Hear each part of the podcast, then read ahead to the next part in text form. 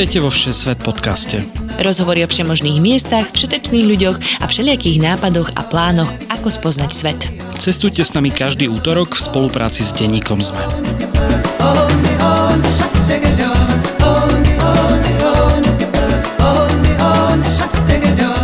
Ahojte cestovateľky a cestovatelia. Volám sa Tina Paholík Hamárová a vy počúvate novú epizódu cestovateľského Všesvet podcastu. Ahojte poslucháči, ja som Lukáš Onderčanin a dnes opäť virtuálne pocestujeme na východ, a to do Indonézie.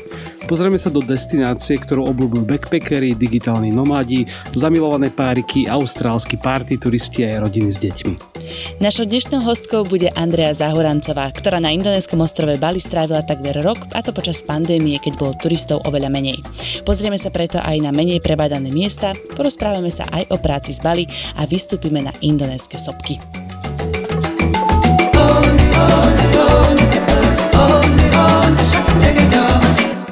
Ahoj Adi, vítame ťa vo 6 podcaste. Ahojte, ahojte, pekný deň, ďakujem za pozvanie. Ahoj, tešíme sa, že si sa k nám takto pridala. Hoci vieme, že máš veľmi nabitý program, uh, lebo ty ani teraz nie si v tej Indonézii, ale si na úplne opačnom konci sveta. A to v Riu? Áno, Brazílii? áno, áno. Ja som sa stihla už presunúť, bola som teda chvíľu aj v Európe a teraz som už druhý mesiac v Južnej Amerike. Čiže dneska zase máme také pekné spojenie. Hej, štúdio Dubaj, Bratislava, Rio. tri časové pásma. Ja sa musím pochváliť, že sa vám hlásim priamo z Expa. Uh, to je jak živý vstup, keby som robila. hlásim sa poslucháčom priamo z Expa. Uh, som na parkovisku v aute, je tu vnútri 30 stupňov a čakáme na princa Williama dneska. Adi, teda povedz nám teraz, uh, ty si posledné týždne teda cestovala po Južnej Amerike. Uh, bola si na Galapágoch a v Kolumbii, ak sa nemýlim. Plánuješ najbližšie mesiace tráviť na tomto kontinente? Uh, v podstate žiadne plány fixné ešte nemám, ale keď som sa vrátila z Indonézie, teda po roku späť do Európy, tak to bol začiatok decembra a v polovici decembra sme s rodičmi odišli na takú vianočnú a novoročnú dovolenku do Ekvádora. Z Ekvádora sme preleteli na Galapágy a potom som v podstate koncom roka odletela do Kolumbie, a, kde som išla oslaviť nový rok a rodičia leteli späť domov. A po Kolumbii som sa teda po mesiaci presunula do Ria, mm. do Brazílie. Aby som ťa vlastne ešte tak predstavila našim poslucháčom, ty si, môžem povedať, že podnikateľka primárne? vlastne si založila uh, e-shop s okuliármi a v podstate influencerka, pretože naozaj ťa veľa ľudí môže sledovať na sociálnych sieťach. A teda v podstate digitálna nomadka, lebo posledný minimálne ten rok teda pracuješ často práve zo zahraničia a teda konkrétne si strávila dosť veľa času na Bali. Bolo to niečo, čo si plánovala dopredu, že tam teraz chceš zostať niekoľko mesiacov? Uh, absolútne nie, absolútne nie. Ja som odchádzala v podstate predtým, ako sa začínal tvrdý lockdown na Slovensku, ktorý bol tuším 18. decembra uh, minulý rok a ja som si teda kúpila letenku, uh, že odídem na 4 týždne a keď sa vrátim, tak situácia bude trošku lepšia ale po štyroch týždňoch sa na Slovensku nič nemenilo a lockdown sa predlžoval a ja som si teda povedala, že pracovať viem s Balim, teda z Indonézie a nevidím teda dôvod ísť domov, aby som bola zatvorená a na Bali som už mala svoje aktivity, začala som surfovať, začala som chodiť na Muay Thai a takto, tak som si povedala, že OK, ostanem ešte pár týždňov a nakoniec toho bol, bol pol rok a potom nakoniec až rok. A, takže úplne spontánne a nečakane. Už si takto bola predtým niekde takto najdlhšie, akože pracovať ten remote work? Nie, nie, vôbec nie. To bol prvýkrát. Uh, v podstate asi aj vďaka pandémii sme prišli na to, že vieme fungovať z domu a ja som v podstate nikdy takto nebola dlho, že rok niekde aj nepracovať. Asi odkedy som mala 17, tak ja som vždy rada cestovala a cestovala veľa, ale vždy tak maximálne na 4 týždne. Uh-huh. Uh, takže to bola pre mňa tiež veľká zmena byť rok niekde uh, sama a ďaleko. V čom to bolo iné, ako keď cestuješ pár týždňov, že dokázala si možno preniknúť viac do, toho, do tej miestnej kultúry, alebo uh, aké zážitky si, si vlastne z toho odniesla tým, že si tam bola tak dlho? Uh-huh. A v podstate vždy, keď cestujem, že idem na 3-4 týždne, tak uh, mám úplne nasekaný plán a program a každý deň chcem niečo vidieť. A tak to bolo zo začiatku, keď som tam teda išla na Vianoce a boli sviatky, tak som neustále cestovala a nové miesta. A potom, keď som zistila teda, že aha, asi to budú mesiace, čo tu teda ostanem, tak som si naozaj našla trvalý prenájom, teda podnájom a ostala som na jednom mieste a v podstate som mala taký úplne že bežný život a rutinu. Zobudila som sa, išla som surfovať, potom som pracovala. Každý deň v podstate nejaký taký, taký rovnaký režim. A takže nebolo to len o cestovanie, skôr teda som, som žila na inom mieste. Mm-hmm. Bolo to tam veľmi ovplyvnené to pandémiou, lebo tak ja si viem predstaviť, že ich to tam naozaj muselo akože dosť zrujnovať. Mm, konkrétne práve ostrovy Bali, ktoré žijú z turistického ruchu. Uh-huh, obrovský, obrovský. Áno, presne práve táto lokalita, destinácia. Ono 80% populácie na ostrove žije z cestovného ruchu, teda takto bolo, dokým prišla pandémia. Takže bolo to tam veľmi, veľmi citeľné, špeciálne preto, že Bali bola ako jedna z prvých destinácií na svete, ktorá sa úplne zatvorila turizmu. Uh, neviem to úplne porovnať, lebo ja som prvýkrát bola na Bali aj jedinýkrát predtým, 2014, keď ten turizmus bol v trošku iných rozsahoch ako posledné roky, kedy to bolo masívne. Mm. Ale teda, čo mi hovorili ľudia, čo tam dlhodobo žijú, respektíve domáci, tak povedali, že to sa nedá porovnať. Prázdne cesty, a biznisy nefungovali, všetky ceny išli dole, a žiadni ľudia, prázdne pláže, čo teda nevideli dlhé, dlhé roky. Asi to je teda na jednej strane uh akože škoda pre tých domácich, ale mala si pocit, že pre teba, ako niekoho, kto sa tam kvázi presťahoval, tak to bola výhoda skôr alebo nevýhoda? Pre mňa to bola výhoda osobne. Asi aj preto teda ma to tam držalo rok, lebo naozaj nikde neboli uh, žiadni ľudia, pláže boli prázdne a myslím si, že takáto destinácia ako Bali to možno zažila už posledný krát, lebo naozaj asi všetci vieme, aká, komerčná je táto destinácia, teda aká bola posledné roky, koľko ľudí sa tam hrnulo a ten turizmus vôbec nebol nejak regulovaný, takže neustále zápchy. Ľudia mi hovorili, že ísť z jedného mesta do druhého trvalo aj dve hodiny, pritom to bolo 5 kilometrov. Takže pre mňa to bola výhoda, ale na druhej strane som sa častokrát cítila veľmi uh, smutne, keď teraz som sa rozprávala s domácimi, oni porovnávali mm. uh, svoj životný štandard predtým a teraz. A máš pocit možno, že, lebo to Bali často je, teda je to veľmi populárna destinácia, je tam tých turistov naozaj veľa, že dá sa ešte zažiť v podstate nejako autenticky, mm, keďže je tam veľa takých vecí, ktoré sú vlastne prispôsobené západným turistom. Mm, to je pravda, ale Určite záleží teda, kde človek ide. Ostrov je veľký, to som bola poprvé prekvapená, že je naozaj obrovský.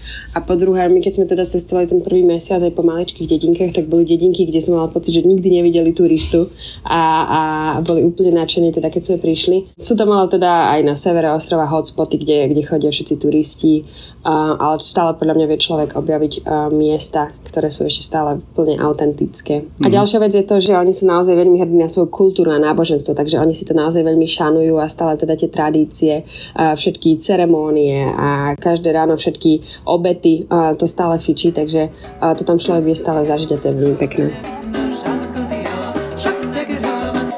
Toto je poďakovanie pre vás, našich Patreonov. Ďakujeme každému jednému a jednej z vás, ktorí nás podporujete, obzvlášť našim ambasádorom Radovanovi, Ivanovi, Michalovi z Jankou a Braňovi. Ak sa aj vy chcete stať našimi ambasádormi, skočte na stránku patreon.com a hľadajte Všesvet podcast. Máme tam niekoľko možností, ako nám môžete prispieť na tvorbu podcastu a každá jedna pomoc sa počíta. Ďakujeme, ste super. Tak poďme sa teda pozrieť na tie jednotlivé miesta. Kde si vlastne strávila najviac času? Ja nie som si istá, že či si bola iba na jednom mieste fixne. V podstate nie, ale najdlhšiu dobu, teda z celého toho roka som bola práve v Changu, čo je úplne teraz taký hotspot turistický, ale teraz bol úplne mestečko vyprázdnené. Mm. Ale predtým som sa častokrát presúvala a veľa, veľa mesiacov som strávila aj na Lomboku, na susednom ostrove, ktorý je dosť rozdielny, lebo je v podstate moslimský a tam sa mi veľmi, veľmi páčilo tiež. Jasno. Tak e, začneme napríklad Changi, teda v tom meste. E, je to, spovedala si, že turistický spot, e, tak možno nejaké tvoje obľúbené miesta, alebo kde si chodila pracovať, ktorá bola tvoja obľúbená pláž a tak? A v podstate Changu je malá dedinka alebo mestečko, je to taký turistický spot posledné roky, takže človek tam má všetky možné uh, reštaurácie, kuchyne celého sveta. Ja som na Bali hrozne pribrala, lebo mne to brúze strašne chutilo. Ináč vždy, keď cestujem, tak, tak je to práve opak.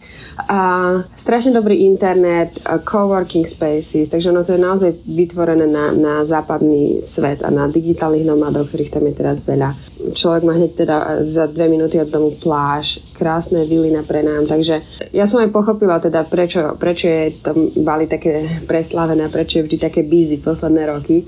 Človek tam má naozaj všetko, čo potrebuje, čo je až taký bizár, vzhľadom na to, že teda sme v Indonézii, v, v rozvíjajúcej sa krajine. A obľúbené miesto, teda mala som určite svoje kaviarne, kde som chodila pracovať a každý deň som chodila na, hlavne na Berava Beach, buď surfovať alebo sa prechádzať Jasne. večer pri západe slnka. A potom som mala svoje obľúbené fitka, čiže naozaj ja som tam v podstate mala taký, taký už usadený život. Že sa ti podarilo spoznať aj nejakých miestnych, ktorí tam blízko bývali. Miestnych psov, teda si pamätám z toho Instagramu, že si mala kamašov. Áno, jo. Psíčky sú moja obľúbená Instagramová e, disciplína, keď sú tam psíčky na Instagramu, to sa vždy teším. Áno, áno, tak psíky, psíkov je tam veľa, ja zbožujem psíkov, takže aj preto možno mi bali nejak padlo, respektíve sa zapísalo do srdca takto intenzívne. Psi, západy slnka, to, to bolo moje, áno. A áno, domáci sú strašne, strašne priateľskí. S každým sa s vami chce rozprávať a ak ste aj vy milí, tak spoznáte veľa ľudí. A ty ste mala bola celkom aj v partii s expatmi, nie? Uh, v podstate hej. Zo začiatku som bola veľa so Slovákmi, asi prvý, druhý mesiac, potom som stretla kamošku, s ktorou sme teda väčšinu času trávili a potom som sa teda nejak infiltrovala do, do skupiny expatov, ktorí tam žijú už v podstate viac ako 5 rokov, čo bolo super. A keď sa ešte vrátim na začiatok, tak e, tebe sa tam podarilo ako dostať, keď v tom čase vlastne už tie obmedzenia asi boli dosť veľké, že mala si šťastie, že si vychytala akurát nejaké také okno, že dalo sa tam požiadať o nejaké víze dlhšie? Áno, v podstate od začiatku pandémie sa Bali zatvorilo úplne na nejaký pol rok, potom otvorili pre víza. S nami boli na Bali, ja som povedala, že vydávajú ešte víza oni, že akurát sa bavia o tom, že prestanú, takže ešte skús a požiadaj o najexpress víza vôbec. A teda som napísala do agentúry a na druhý deň som mala víza. To bol tuším streda a vo štvrtok som letela. Um, takže ja som ešte tie víza vychytala a potom viem, že o týždeň už mi písali kamoši, že už teda víza nedostávajú. A potom oficiálne od 1. januára úplne stopli víza začala karanténa, takže ak niekto ešte tie víza mal vydané a cestoval neskôr, tak musel byť v Jakarte zatvorený 5, neskôr 10 dní. Čiže mne sa vyhla karanténa a ja som ešte dostala aj tie víza. Takže bola som v podstate šťastkar. A potom nebol problém nejako predlžiť ich, keď som zostala dlhšie? No, lebo oni sebe na 3 mesiace, nie, na mesiac, alebo na koľko Indonézia vydáva víza turistické. Hej, tam v podstate, ak človek sa usadí, tak si to vie predlžovať. A potom som požiadala o úplne nové po pol roku, lebo najviac bolo to predlženie na pol roka. Takže potom som mala ďalšie víza a tie mi tiež opäť teda trvali e, pol roka a potom som odišla. Len tak orientačne, koľko stojí také víza? Lebo je, viem, že toto kamaráti napríklad riešili, oni takto ostali staknutí vo Vietname a tiež takto stále predlžujú víza a oni ich postupne zdražujú. Hej. A, lebo vedia, že tí ľudia ako keby nemajú moc na výber. Áno, to sa stalo vraj aj na Bali. Ja som za tie svoje, svoje víze zaplatila pomerne veľa a keď som to teda porovnovala s ľuďmi, ktorí platili predo mnou, tak oni platili polovičné čiastky. Mm. Čiže mám pocit, že z toho bol tiež akože biznis. Ale mne to úplne stálo za to a hlavne potom tie ceny na Bali boli tak nízke teraz za ten posledný rok, teda v porovnaní s tým, čo sa tam, aké ceny boli predtým. A potom to predlžovanie ma stálo každý mesiac, tuším, nejakých 50 eur. Okay. Takže nie je to úplne lacné z hľadiska toho. Mhm. Dobre, poďme sa trocha prejsť po tom ostrove. Ktoré sú také možno najzaujímavejšie miesta? Lebo samozrejme v mnohé miesta sú pomerne turistické. Napríklad taký ten známy chrám, tie schody do neba, kde sa všetci teda fotia. Ja som teda videl, že si sa zamýšľala aj nad tým, že tam všetci si robia fotku, že to vyzerá ako keby to bolo na jazere a on to vlastne vôbec ano. na žiadnom jazere nie je. Ja si pamätám, ja som tam prišla, lebo ja som si vypichla asi 4 chrámy, lebo tam ich máš tisícky a také, že štyri, ktoré sa mi najviac páčia. No a tam ma akože zaujalo, ani nie to teda, že je to turistické, ale že máš tam krásny výhľad na Agung, na najvyššiu sopku na ostrove. A predtým malo byť jazero, ktoré robí krásny odraz ešte teda aj tej sochy a vrchola a oblohy. A ja som tam teda prišla pred tú bránu a predo mnou bol iba betón. A ja, že fú, tak neviem, proste pandémia, možno to vypustili, to jazierko, alebo, alebo neviem. no a potom teda ako nám pristúpil pán so zrkadielkom a ja som pochopila teda, že ty sa postavíš do tej brány a on nastaví zrkadlo tak, že, že to vyzerá ako jazero za nejaké 2 eurá, 3 eurá. A teda tie fotky vyzerali krásne, ale keď som vás pýtal teda, či chcem tú fotku, tak mi prišlo až tak smutne, že čo sme to vytvorili iba kvôli fotkám, respektíve sociálnym uh, médiám. A človek je potom až tak trošku sklamaný z toho miesta podvedome. Pritom je to krásne miesto, stále máš úplne nádherný výhľad ale teda očakávaš kvôli fotkám niečo úplne iné.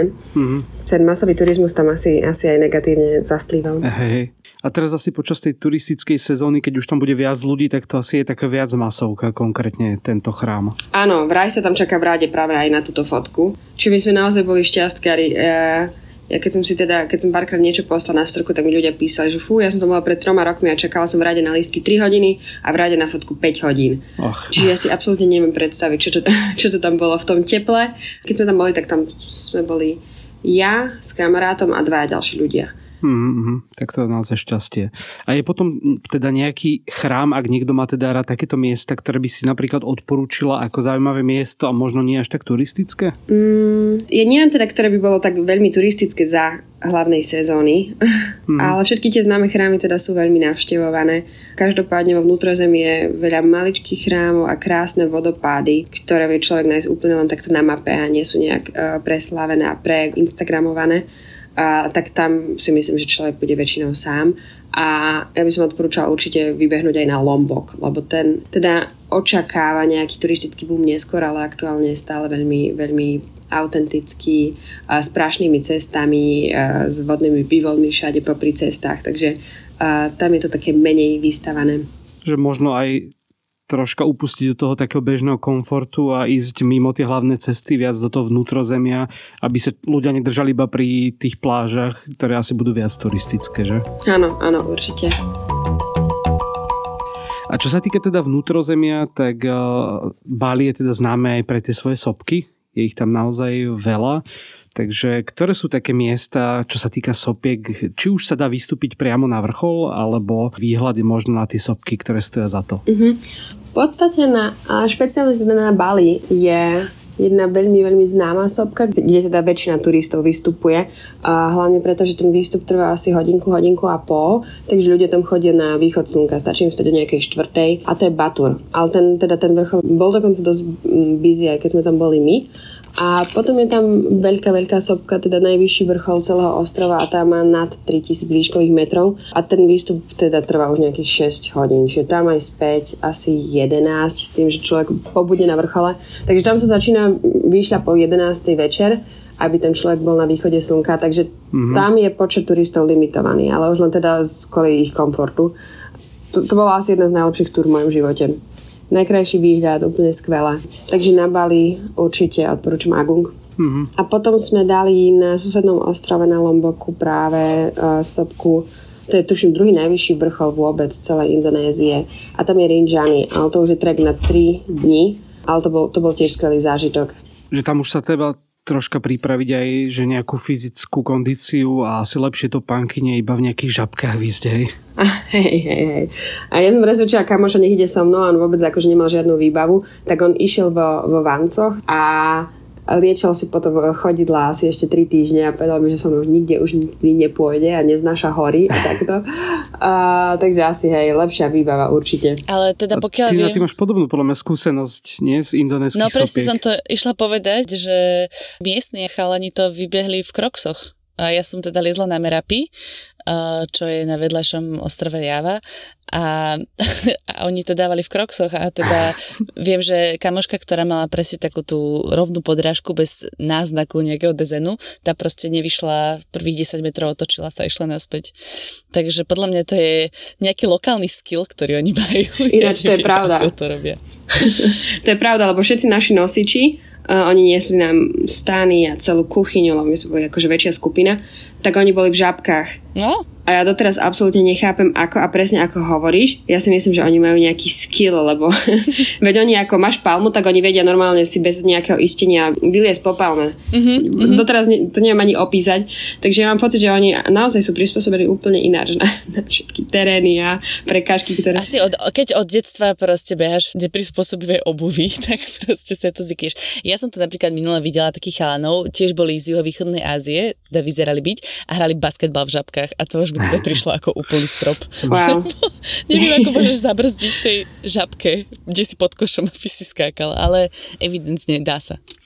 A napríklad na tom Agungu uh, nie je tam aj riziko teda nejakého výbuchu, lebo však to je tá sopka, ktorá pred nejakými dvoma rokmi dosť chrylila a ochromila ostrova dopravu, že je tam aj riziko toho, že treba si dávať pozor, že naozaj by mohlo niečomu dôjsť? Uh, áno, áno, presne to je tá sopka. Uh, ona tuším, stopli úplne celú dopravu na nejaké 2-3 týždne, takže žiaden let a my sme museli mať gajda, ktorý teda usúdil, či uh, je to bezpečné v daný deň liesť, alebo osobka je stále aktívna a teda oficiálne by sa nemalo vôbec liesť bez akéhokoľvek gajda na obe sopky. Teda na Rinjani sa dá, to nie je aktívna sopka, ale stále akože vzhľadom na to, že je to trojdňový hike, tak sa odporúča teda vziať si lokálnych guidov. Uh-huh. A je to niečo, čo si treba zabukovať nejako dopredu, alebo v podstate na mieste sa to dá vybaviť? Opäť asi ja som bola v inej situácii, ja som teda to bukovala pár dní predtým a, a všetci guidi boli voľní, ale asi keď teda je high season, tak, tak je to iné. Jasne. A cenovo to napríklad koľko vychádza niektoré z týchto trekov? A, napríklad na Agung my sme boli väčšia skupina, ale každá osoba zaplatila asi 50 eur a, s tým, že teda mali sme dvoch guidov, boli sme asi 8 a dali nám základnú výbavu, teda trekové paličky a čelovky a na vrchole sme mali raňajky a bolo to akurát na moje narodky, takže ešte nám vyniesli veľkú tortu hore, čo som netušila. A, ale na vrchol zrazu teda z rúbsakov vyťahli tortu. Ale áno, teda okolo 50 eur na osobu a ten druhý hike bol tuším 10 eur na osobu. No to je hodinka. A len tam šlo, si v Národnom parku, takže tam je zahrnutá aj nejaká, nejaký poplatok teda za, za vstup do parku ja len upozorím, že za 10 minút sa nám to vypne, potom to iba vypnem a keď kliknete na link, tak sa to znova celé zapne, hej? Len to je že sme skvelé pripravení, lebo mne skoro zhorel telefón, normálne sa prehrial a povedal, že emergency a vypína sa. Preto som sa spojila. Nevadí, nevadí, aj, aj. pokračujeme aj v týchto náročných podmienkach. Náročné podmienky spájame Rio, Dubaj a Bratislavu, tak to nemôže byť jednoduché. Vôbec. Čo sa týka aktivít, keď e, teda zostaneme pri tom, čo sa tam všetko dá robiť, tak e, ty si už spomínala, že si tam chodila na surfovací kurz. Že aké je to surfovať na Bali a aké je to naučiť sa surfovať, ak sa ti to teda podarilo? Ja si myslím, že mne sa to nepodarilo. Ja mám pocit, že sa mi to nepodarí celý život. Fakt? A veď si vyzerala, že už to išlo. Ale hej, a tak ja som to brala tak rekreačne a ja som v podstate akože celý život vyrastala mimo, no však v, v strednej Európe, takže ja som nemala nikdy nejaký prístup k vode, teda mala, ale tak párkrát do roka. Uh-huh. Tak to bolo ešte tak prvé hodiny OK, ale potom teda keď ma raz vzal teda prvýkrát tréner vypadlovať na line-up dozadu a, a padlovali sme naozaj ďaleko a keď prišla prvá veľká vlna, ja som sa otočila, videla som ako sa na mňa valí, a, takže pre mňa bol challenge už len prekonávať strach a tým, že som sa ocitla v úplne novom prostredí, tak to bolo pre mňa v celku náročné. A potom som prišla na to, že učiť sa surfovať, teda surfovanie má asi najdlhšiu krivku učenia vôbec zo všetkých športov, ktoré som skúsila. Súhlasím. Čiže akože ja som tam videla nejaký progres, ale on bol tak, tak pomalý a potom, keď som sa konečne niečo naučila, išla som opäť na ďalšiu lekciu a vôbec mi to opäť nešlo a ja som bola úplne frustrovaná. ale keď to vraj vieš dobre, tak je to akože super, hej. Aj, podľa mňa aj ten pocit, keď sa ti podarí chytiť nejakú vlnu, je strašne skvelý, ale predchádzajú tomu 3 hodiny topenia sa. Ja som si x krát myslela, že sa utopím, keď som sa to snažila sa naučiť a tiež som bola presne z toho taká, že ach, toto asi nemá moc zmysel. Ale keď sa ti teraz začas podarí, tak je to super. áno, áno, akože keď ono to je presne aj takto, že ideš na session na dve hodiny v podstate len padluješ a hľadaš nejakú vlnu a potom chytíš jednu a ten pocit úplne ti vynahradí všetky tie dve hodiny snaženia a, ale niekedy sa teda stane, že aj po tých dvoch hodinách nechytíš nič a potom máš celý deň pokazený. ale nie, bolo to super. Podarilo sa ti spáliť sa na, na surfe niekedy? Lebo ja mám najhorší zážitok z tohto, že som si asi zle natrela zadok a stehna zo zadu a ja som si nesadla dva dní. bolo fakt hrozné. Ja mám s týmto problém, ja sa vždy zabúdam natrieť, všetci moji kamoši sa mi smejú. Ja som bola spálená podľa mňa raz za každé dva týždne, ale takže extrémne. A vie to byť veľmi nepríjemné. Presne ako hovoríš, nesadneš si a, každý krok bolí. Áno, áno. A čo sa týka tých surfovacích škôl, tak e, je tam veľký výber, že tam prídeš na pláž a v podstate si vieš vybrať. E, predpokladám, že tí inštruktori sú tiež často takí expati, alebo neviem, čo je miestny. Um, áno, áno, do, presne ako hovoríš, boli tam aj expati, ktorí teda ťa vedeli naučiť, ale ja som vždy mala podmienku, že ak teda uh, si hľadám učiteľa alebo trénera, alebo ja neviem, chodila som na lekcie bahasy, tak chcem, aby to bol lokálec, ktorého podporím. Takže ja som hľadala typka, teda, ktorý, ktorý sa narodil na Bali a teda s ním som surfovala viac ako pol roka neustále. Mne to prišlo také prirodzenejšie podporiť niekoho, teda, kto je, kto je Bali Bali, ako niekto, kto sa tam teda nasťahoval a učí turistov. Mm. A tie školy tam teda boli dostupné, že naozaj nájdeš to kdekoľvek? Hej, hej, hej. Stačí ti niekedy len nakráčať na pláž a veľa škôl je teda priamo na pláži, kde si rovno aj požičieš teda dosku alebo veľa aj vygooglíš, veľa hotelov ti niečo ponúka na plážach. Absolútne nebol problém. Špeciálne teda mi za korony. Neviem, aké to bolo predtým, keď tam bolo mnoho ľudí, ale... A ty si pamätáš, koľko asi je nejaká tá priemerná suma? Len odhadom. Ono to tuším bolo na uh, dve hodinky proste aj s, s doskou nejakých 20-25 dolárov. OK. Čiže aj s rentalom. Uh-huh. Dá sa tam chodiť aj potápať, lebo teda neviem, či to je aj na Bali, ale myslím, že môj brat teda sa robil potápacký kurz na Lomboku. Tak sú to práve ostrovy, kde sa dá naučiť aj tie základy potápania? Áno, áno, veľa ľudí si robilo práve tento kurz tam. A veľa ľudí si robí kurz teda na Lomboku alebo na Bali a potom ide na Raja Ampat, a, čo je údajne jedna z najkrajších lokalít na potápanie na svete.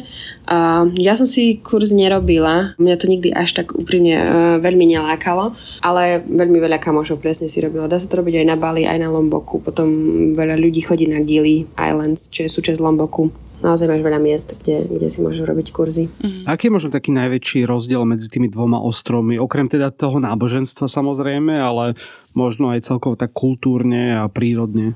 A obrovský. Ja som bola prekvapená, lebo v podstate buď teda môže si človek vziať rýchlo loď za nejaké 2-3 hodinky, alebo, alebo letíš za pol hodinku si na druhom ostrove, čiže je to naozaj krátka vzdialenosť, je to hneď teda susedný veľký ostrov. A Uh, už teda keď človek prilietáva, tak vidí, že ten ostrov je úplne iný vizuálne, veľmi zelený. Je tam hlavné mesto, ktoré ale vôbec nie je turistické a práve celá expat community je usadená na juhu, v dedinke, ktoré má naozaj že tri hlavné ulice, betónové a ináč má tam prášne cestičky. Všade okolo dedinky sú teda vodné bývoly, psíky a je to tam naozaj také, také viac autentické a ešte menej rozvinuté. Bola tam asi jedna kaviareň s dobrým internetom, odkiaľ sa dalo pracovať, takže ešte také trošku... No, ono, Lombok má ambíciu byť ďalšie Bali, a mm. lenže málo ľudí tam teda chce chodiť, lebo nie je to až také priateľské a práve kvôli tomu náboženstvu. Mm-hmm. Tí hindu ľudia sú extrémne milí na Bali a je to trošku, je to citeľné, je to veľký rozdiel. A ako sa to prejavuje? Že sa musíš napríklad obliekať viac, zahalovať alebo tak nejak? Ja nerada teda takto generalizujem a robím rozdiely, ale v podstate ono naozaj človek na tom Bali sa cíti strašne vítaný, lebo teda hinduisti sa neustále usmievajú, stále majú nejaké ceremónie, stále hrá hudba a sú strašne um, welcoming, veľmi radi sa s tebou rozprávajú a potom teda človek odletí na ten lombo, ktorý je pol hodinku a moslimovia sú takí trošku, ani si nemyslím, že sú odmeraní, ale možno aj tým, že teda turizmus tam nie je až tak rozvinutý, tak oni všetci tak uh, sledujú, nie sú, neprihovárajú sa, neusmievajú sa, uh, sú viac hluční možno. A tiež akože je prirodzené, že človek by sa mal viac zahaľovať, špeciálne aj tým, že teda turizmus tam nie je rozvinutý a Tiež potom tam máš mešity všade, ktoré teda vyhrávajú 4x, 5 krát do dňa. A to ľuďom vadilo, teda turistom, s ktorými som sa teda rozprávala. Ale mne sa Lombok veľmi, veľmi páčil. Hmm. Asi druhá vec je, že vlastne tam asi ani veľmi alkohol nefičí a veľa ľudí má predstavu, že pôjde do Indonézie partiovať na Bali a hmm. ten Lombok asi je dosť iný. Oh, ale hej, záleží asi teda kde si, v tej práve teda v expat dedinke si myslím, že s týmito vecami a s party životom nie je problém, ale je to obrovský rozdiel a človek asi keď si teda vyberie Bali, tak ide tam preto, že je to pomerne ľahké cestovanie, nemusíš sa ničoho báť, každý ťa tam teda víta, každý je veľmi priateľský a potom zrazu keď si povie, že ok, idem len na susedný ostrov a je to akože dosť veľký rozdiel. Možno práve preto sú potom ľudia trošku zarazení. Hmm. Ešte sa vráťme troške k tomu uh, systému, že pracovať z Bali, pretože to je naozaj niečo, čo asi mnohých ľudí, ktorí môžu pracovať teraz z domu, láka. Uh, bol tam napríklad jednoduché nájsť dobrý internet, neviem, či bolo tre- potrebné chodiť do nejakých kaviarní priamo, alebo stačilo byť, že si našla nejaké ubytovanie, kde bol dobrý internet. Ako tam funguje celková tá komunita? Ja som absolútne nemala problém na svojich ubytovaniach s internetom, ale je tam hrozne veľa coworkov Dokonca dve obrovské otvorili práve keď som tam bola, takže si myslím, že stále ich bude viac a viac, a hlavne teda, teda s tým nárastom trendu digitálneho nomádstva. A každopádne veľa kamarátov, teda, ktorí, ktorí potrebovali buď nejaké Skype roomy alebo uh, nahrávanie nejakých videí, tak si prenajímali práve tieto cowork-spacey. Dokonca v niektorých coworkoch boli waiting listy na nejaké 3 mesiace, lebo je o to naozaj veľký záujem. Mm. Ale ináč to Bali je tak rozvinuté, turisticky, že Wi-Fi máš v každej kaviarni, na každom ubytovaní a ja som nemala nikde problém s pripojením. A je to najprv, najmä v nejakých mestách väčších, alebo že naozaj barzde pri pláži nájdeš takýto coworkový space? A nie, nie, toto je určite teda v tých takých huboch, kde teda je väčšina turistov a expatov, ale aj v dedinke, vždy, na každom ubytovaní som mala net, potom som mala lokálnu simku, ktorá chytala signál takmer naozaj všade, takže a s týmto som absolútne nemala problém. A predpokladám, že to bolo lacné, relatívne napríklad tá SIM karta s internetom. Ježiš, to úplne áno. Ja si pamätám, že vždy, keď som si išla dobiť neobmedzený internet na mesiac, zaplatila som nejaké 3 eurá mm-hmm. a potom ešte aj vymenili ochranné sklad a telefón za ďalších 50 centov a takto. Uh, Hej, no toto je jeho východná Ázia úplne super, že ten internet je tam fakt strašne lacno, dostupný úplne všade non-stop. Ja neviem teda na sopke, či si chytala, chytala signál, ale... Áno, áno, pokrytie úplne super a strašne lacno, lacno, presne ako hovoríš.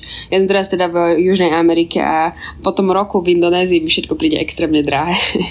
Oh, keď tie ceny tak porovnáš, či aj Bali je naozaj také lacné, lebo hovorí sa, že práve Bali je z indonéskych ostrovov takéto naj, najdrahšie. Um, asi presne záleží, lebo človek tam vie bývať aj za 5000 eur za mesiac, ale vie si nájsť teda aj nejaký guest house a bývať za 150 eur alebo s niekým zdieľať izbu. A hlavne teda záleží, v ktorej dedinke je.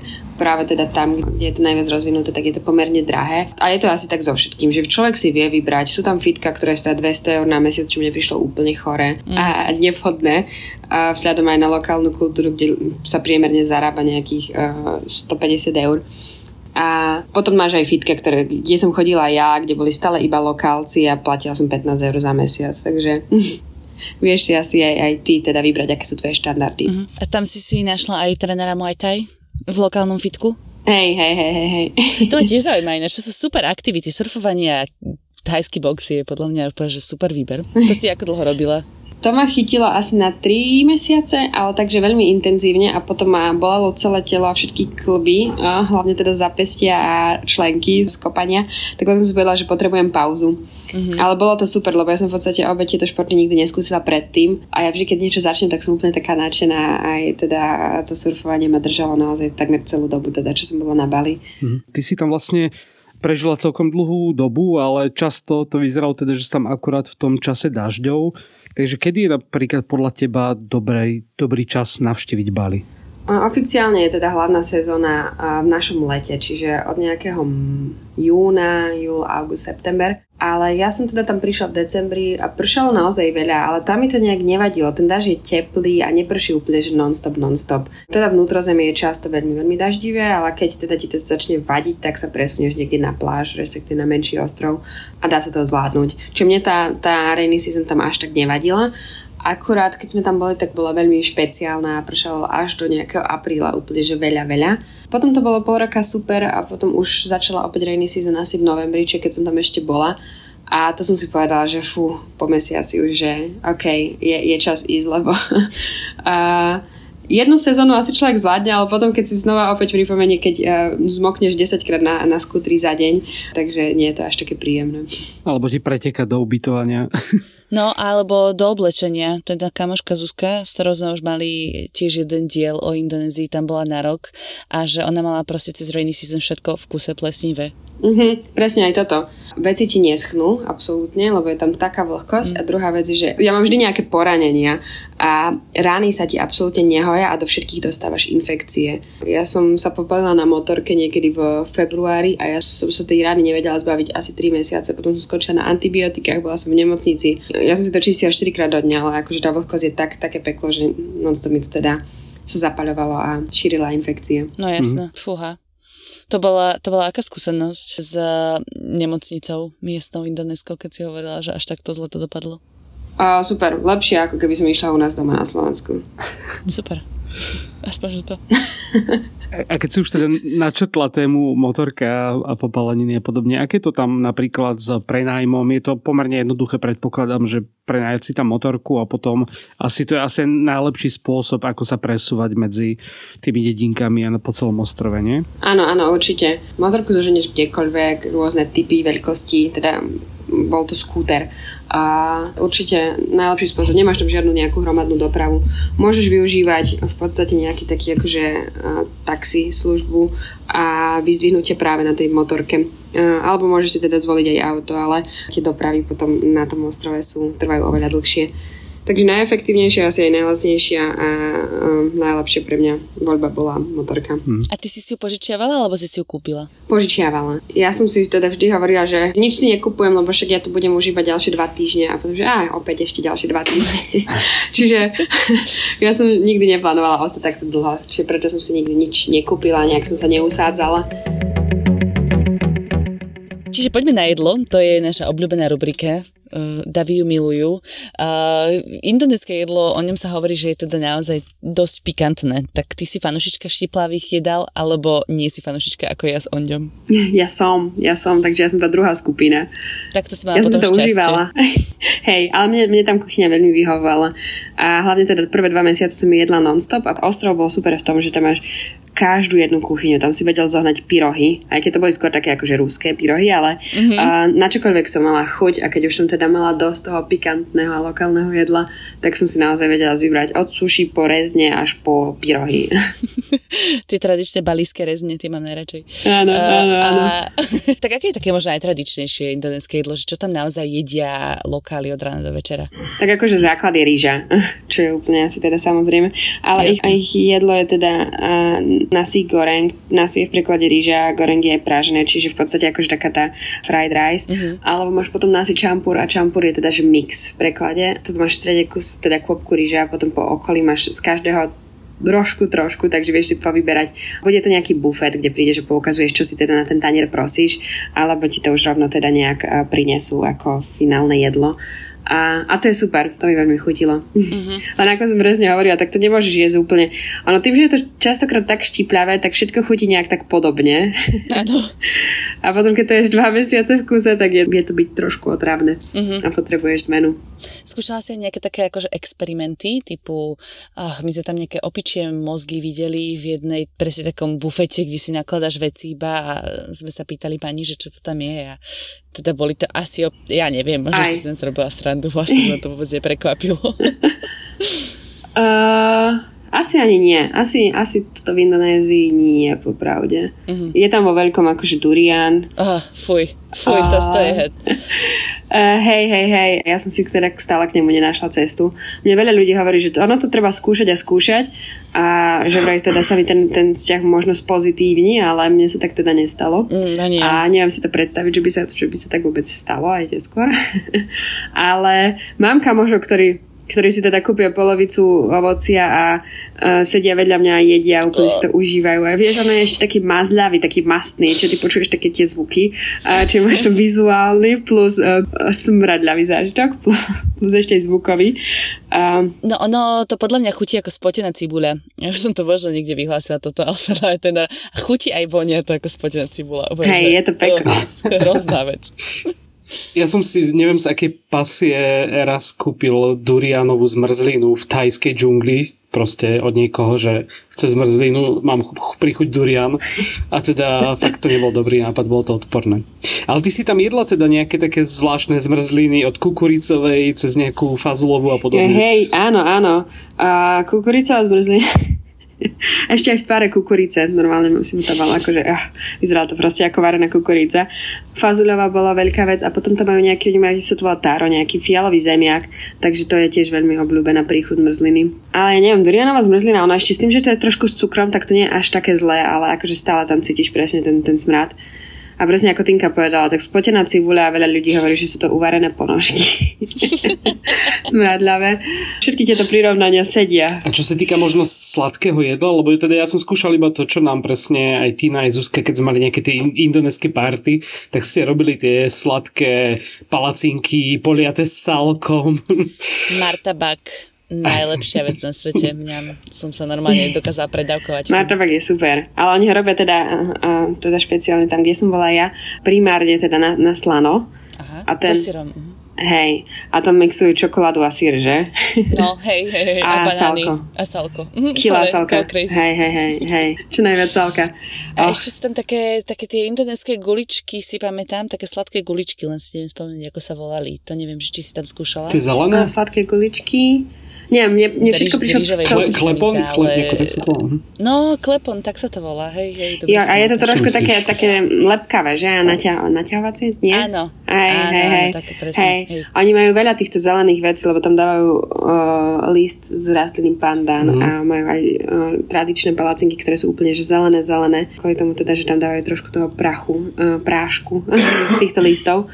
A Všetko je strašne presladené, ich sladké. Oni proste majú strašne radi tú takú cukrovú vodu, palmový cukor a m, mm, presne sálko. Čiže dáš si palacinku je úplne, že plná, plná uh, kokosu strúhaného s, s sladkou vodou, alebo teda sálkom. Ale ono to je všetko fajn, všetko je chutné. Čo sa týka ešte možno kávy, prežije na Bali kávička, lebo Bali teda je známe tou s drahou kávou kopí lúvak. Myslím, že práve stadi to je, ale aj teda bežná káva je tam v pohode? Hej, oni majú v podstate akože Bali coffee, ktorá je zalievaná káva, ktorá mne úplne, úplne vyhovala a stačila. A potom je tam obrovský vplyv, teda hlavne teda tých turistických oblastiach z Austrálie, takže všade máš drahú kávu, všade dostaneš flat white, cappuccino, krásny mm-hmm. latte art, veľmi dobrá káva, uh, robená pre teda turistov. A š- mhm. za šálku vieš zaplatiť aj 2-3 eurá, ako v podstate u nás. Hej. A ja ešte som zvedáva na uh, ovocie a čerstvé juicy ovocné, keď už je pri nápoji. Áno, joj, to ovocie tam úplne chutí ináč, že? No. A tak aj juicy. Čiže dostaneš všetky možné juicy od vymyslu sveta za naozaj lacno, či každý ráno si vieš dať uh, obrovský pohár juicu. Oh, ovocie, ovocie v týchto krajinách je pre mňa úplne že naj, najviac. Hej, to mi dosť chýba. Nie, že by tu v Dubaji sa nedalo zohnať čerstvé ovocie, ale moc toho nedopestujú. Teda. Ja som sa ešte chcela spýtať na teda reštaurácie. Ty si hovorila, že niekedy môžeš ísť len tak do nejakého bufetu. Predpokladám, že sú tam aj normálne fancy dining. A že čo bolo tvoje najblúbenejšie? Že kam si sa vybrala na obed?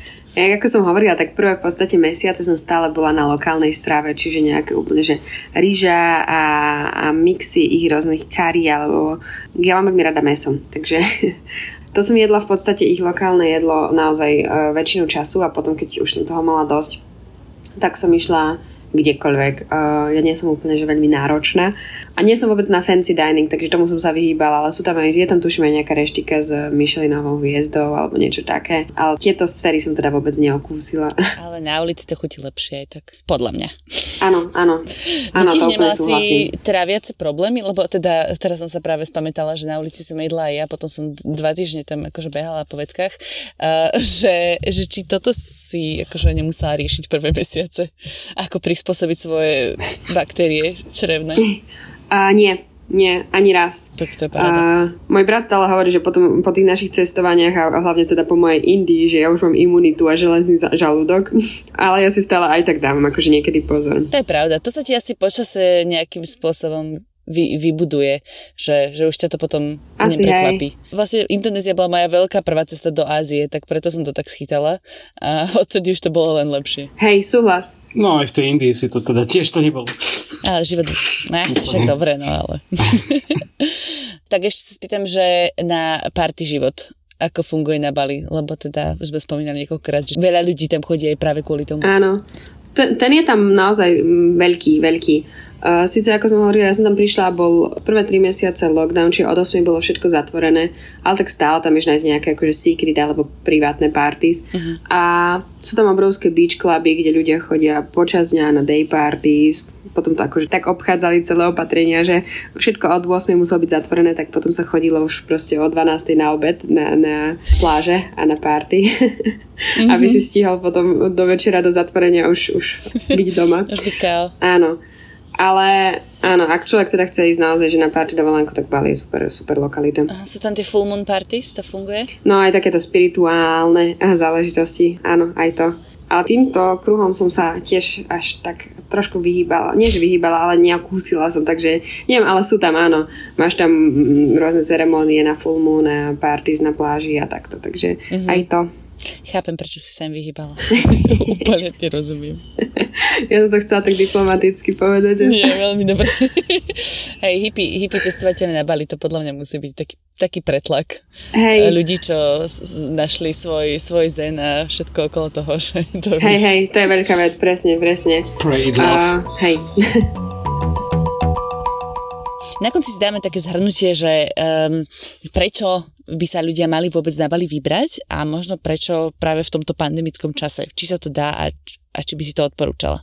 Za mňa určite, ale ja som podľa mňa e, tiež veľmi ovplyvnená teda tým, že som práve bola v období, keď tam nikto nebol a bol to taký naozaj tichý, e, prázdny raj pre mňa, ale teda e, Bali sa otvoril pred dvoma týždňami, takže neviem, aké budú opatrenia naďalej, ale každopádne, ak teda má človek šancu ísť stále teraz, tak by som určite odporúčala. A mne sa na Bali práve páčilo to, že človek tam môže nájsť čokoľvek, teda či presne ako sme rozprávali, je spirituálny a chce chodiť na full moon parties, alebo chce mať úplne šialené parties v komerčných beach cluboch, alebo chce chodiť na hajky, alebo chce chodiť za vodopádmi, alebo čokoľvek, surfovať, e, skúšať nové športy. Práve si myslím, že na tom jednom ostrove tam je sklbiť čo, e, čokoľvek. Super, som presvedčená. Vyražam. Takže ďakujeme Adi veľmi pekne, že si sa k nám pripojila z Brazílie.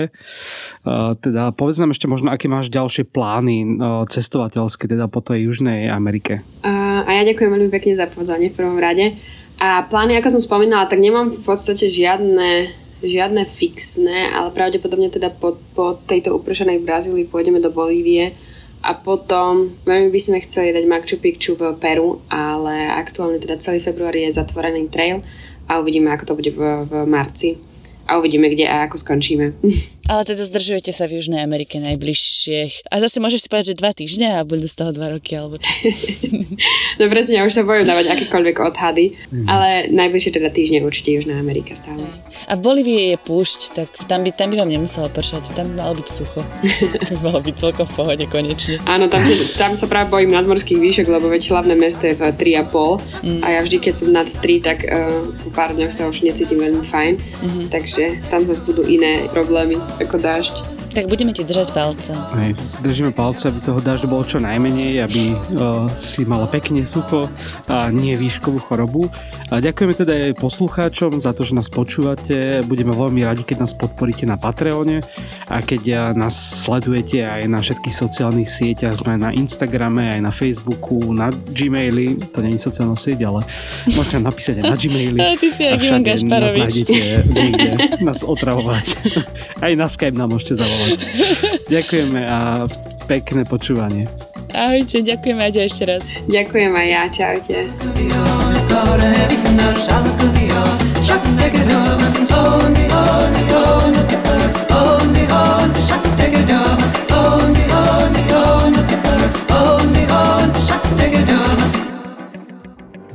Volám sa Zuzana Kovačič-Hanzelová a v denníku SME pre vás pripravujem rozhovory o politike a spoločnosti. Vychádzajú takmer každý deň a nájdete ich vo všetkých podcastových aplikáciách ako rozhovory ZKH. O politike, chudobe, spoločnosti aj kultúre vždy na aktuálne témy.